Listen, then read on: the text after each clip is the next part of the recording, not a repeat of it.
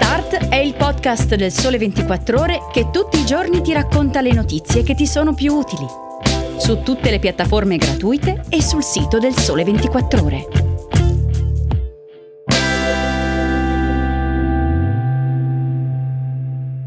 Viaggio fra le rose e i deserti dell'Oman, come decorare la tavola con la creatività made in Italy, cosa fare a Roma fra cultura e lusso durante le feste. Ciao, sono Chiara Beghelli, giornalista del Sole 24 Ore. Oggi è domenica 18 dicembre e vi sto per raccontare storie, curiosità, luoghi e oggetti fra i più interessanti della settimana. Benvenuti nell'edizione weekend di Start.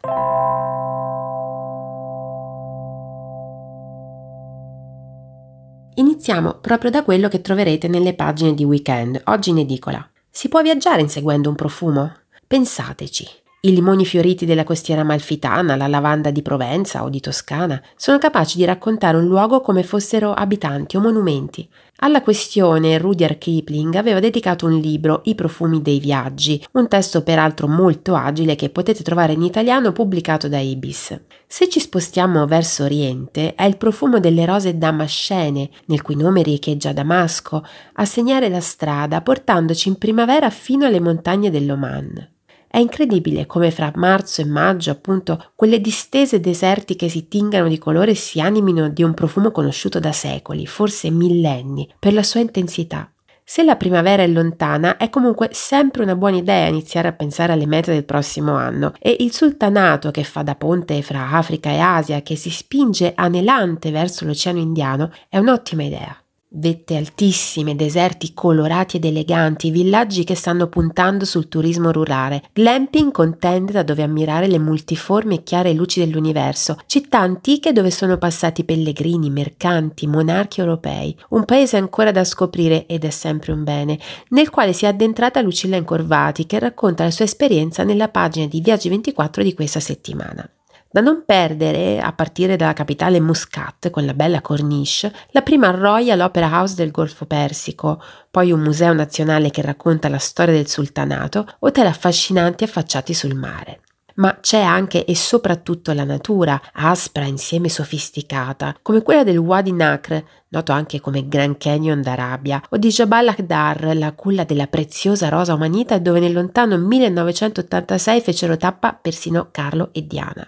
C'è poi l'antica capitale Nizwa, con il suo souk dove perdersi fra spezie, profumi e argenti, e con la sua massiccia fortezza seicentesca, risalente al periodo della dominazione portoghese.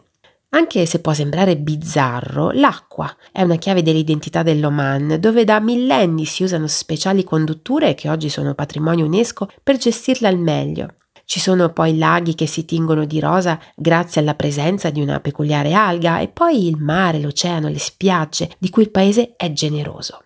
Alcune delle più belle si trovano a Bungsa Hill, mentre sulla costa di Batinà si ritrovano tracce dell'antica via delle spezie e nella riserva protetta di Russell Jeans nidificano le rare tartarughe verdi. L'acqua, o meglio la geografia dell'Oman, è anche la chiave del suo equilibrio geopolitico, con il solito binomio Cina-Stati Uniti interessati a questo paese antico, selvaggio, elegante e dalla posizione strategica.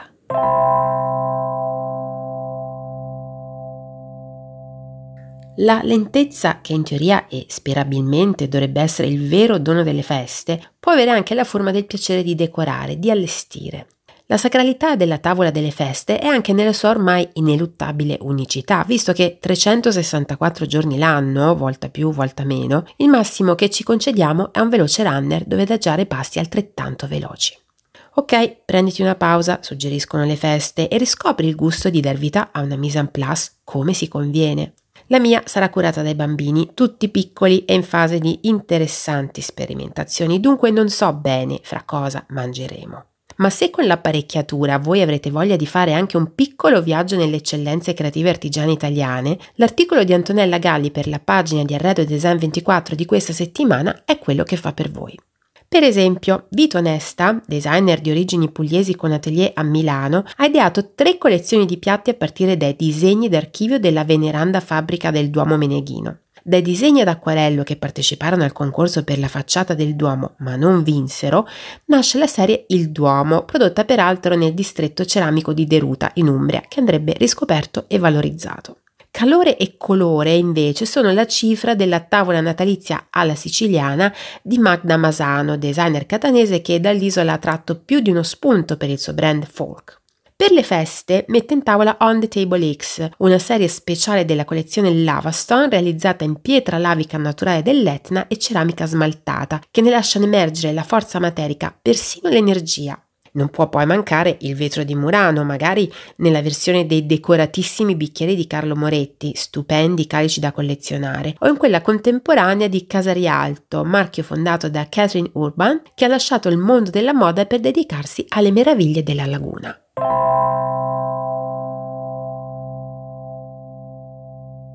Ok, perfetto. Ora che abbiamo apparecchiato, cosa serviamo? I capitoli qui possono essere infiniti e per non perderci fra antipasti, dolci e sfizi vari, limitiamoci ai vini, anzi, limitiamoci ancora di più ai bianchi.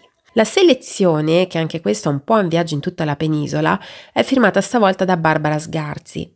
Si inizia dunque dai vigneti ai piedi delle Alpi, con la proposta di Cantina Terlano che unisce la preziosa bottiglia Sebastianina, in omaggio allo storico enologo Sebastian Stoker, a un calice da degustazione creato per l'occasione, soffiato a bocca, quasi impalpabile e perfetto per percepire la complessità del vino. In Toscana è arrivato alla sua 48esima annata il Frescobaldi Beneficio Riserva 2021, dalla tenuta di Castello Pomino, grazie all'intraprendenza di Leonia degli Albizi, colei che, pensate, nel 1855 introdusse in Italia lo Chardonnay.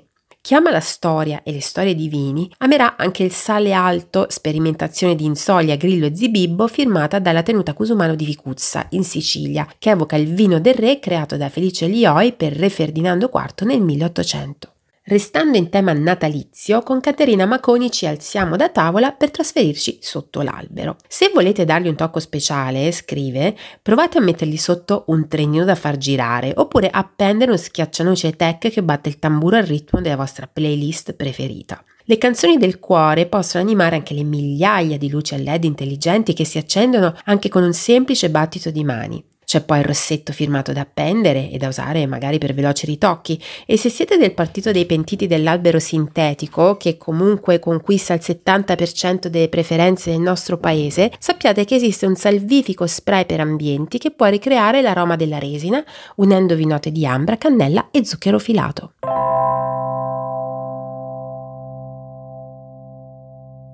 Infine vi propongo 15 idee per passare delle feste fra cultura e bellezza a Roma, città gettonatissima in questo periodo. Ho scelto 7 mostre secondo me da non perdere, da quella dedicata all'imperatore Domiziano al racconto di Pierpaolo Pasolini distribuito in 3 musei, abbinandovi esperienze di gusto e relax negli hotel più belli della città, dall'Eden che ha allestito un piccolo cinema natalizio a Roncavalieri con i trattamenti speciali nella sua spa. Trovate tutto sul canale di Viaggi24. Il viaggio di questa settimana termina qui. Prima dei saluti vi lascio con un pensiero di Sant'Agostino. Le persone viaggiano per stupirsi delle montagne, dei mari, dei fiumi, delle stelle e passano accanto a se stessi senza meravigliarsi. È tutto, grazie per avermi ascoltata, vi auguro una buona domenica e vi aspetto alla prossima puntata.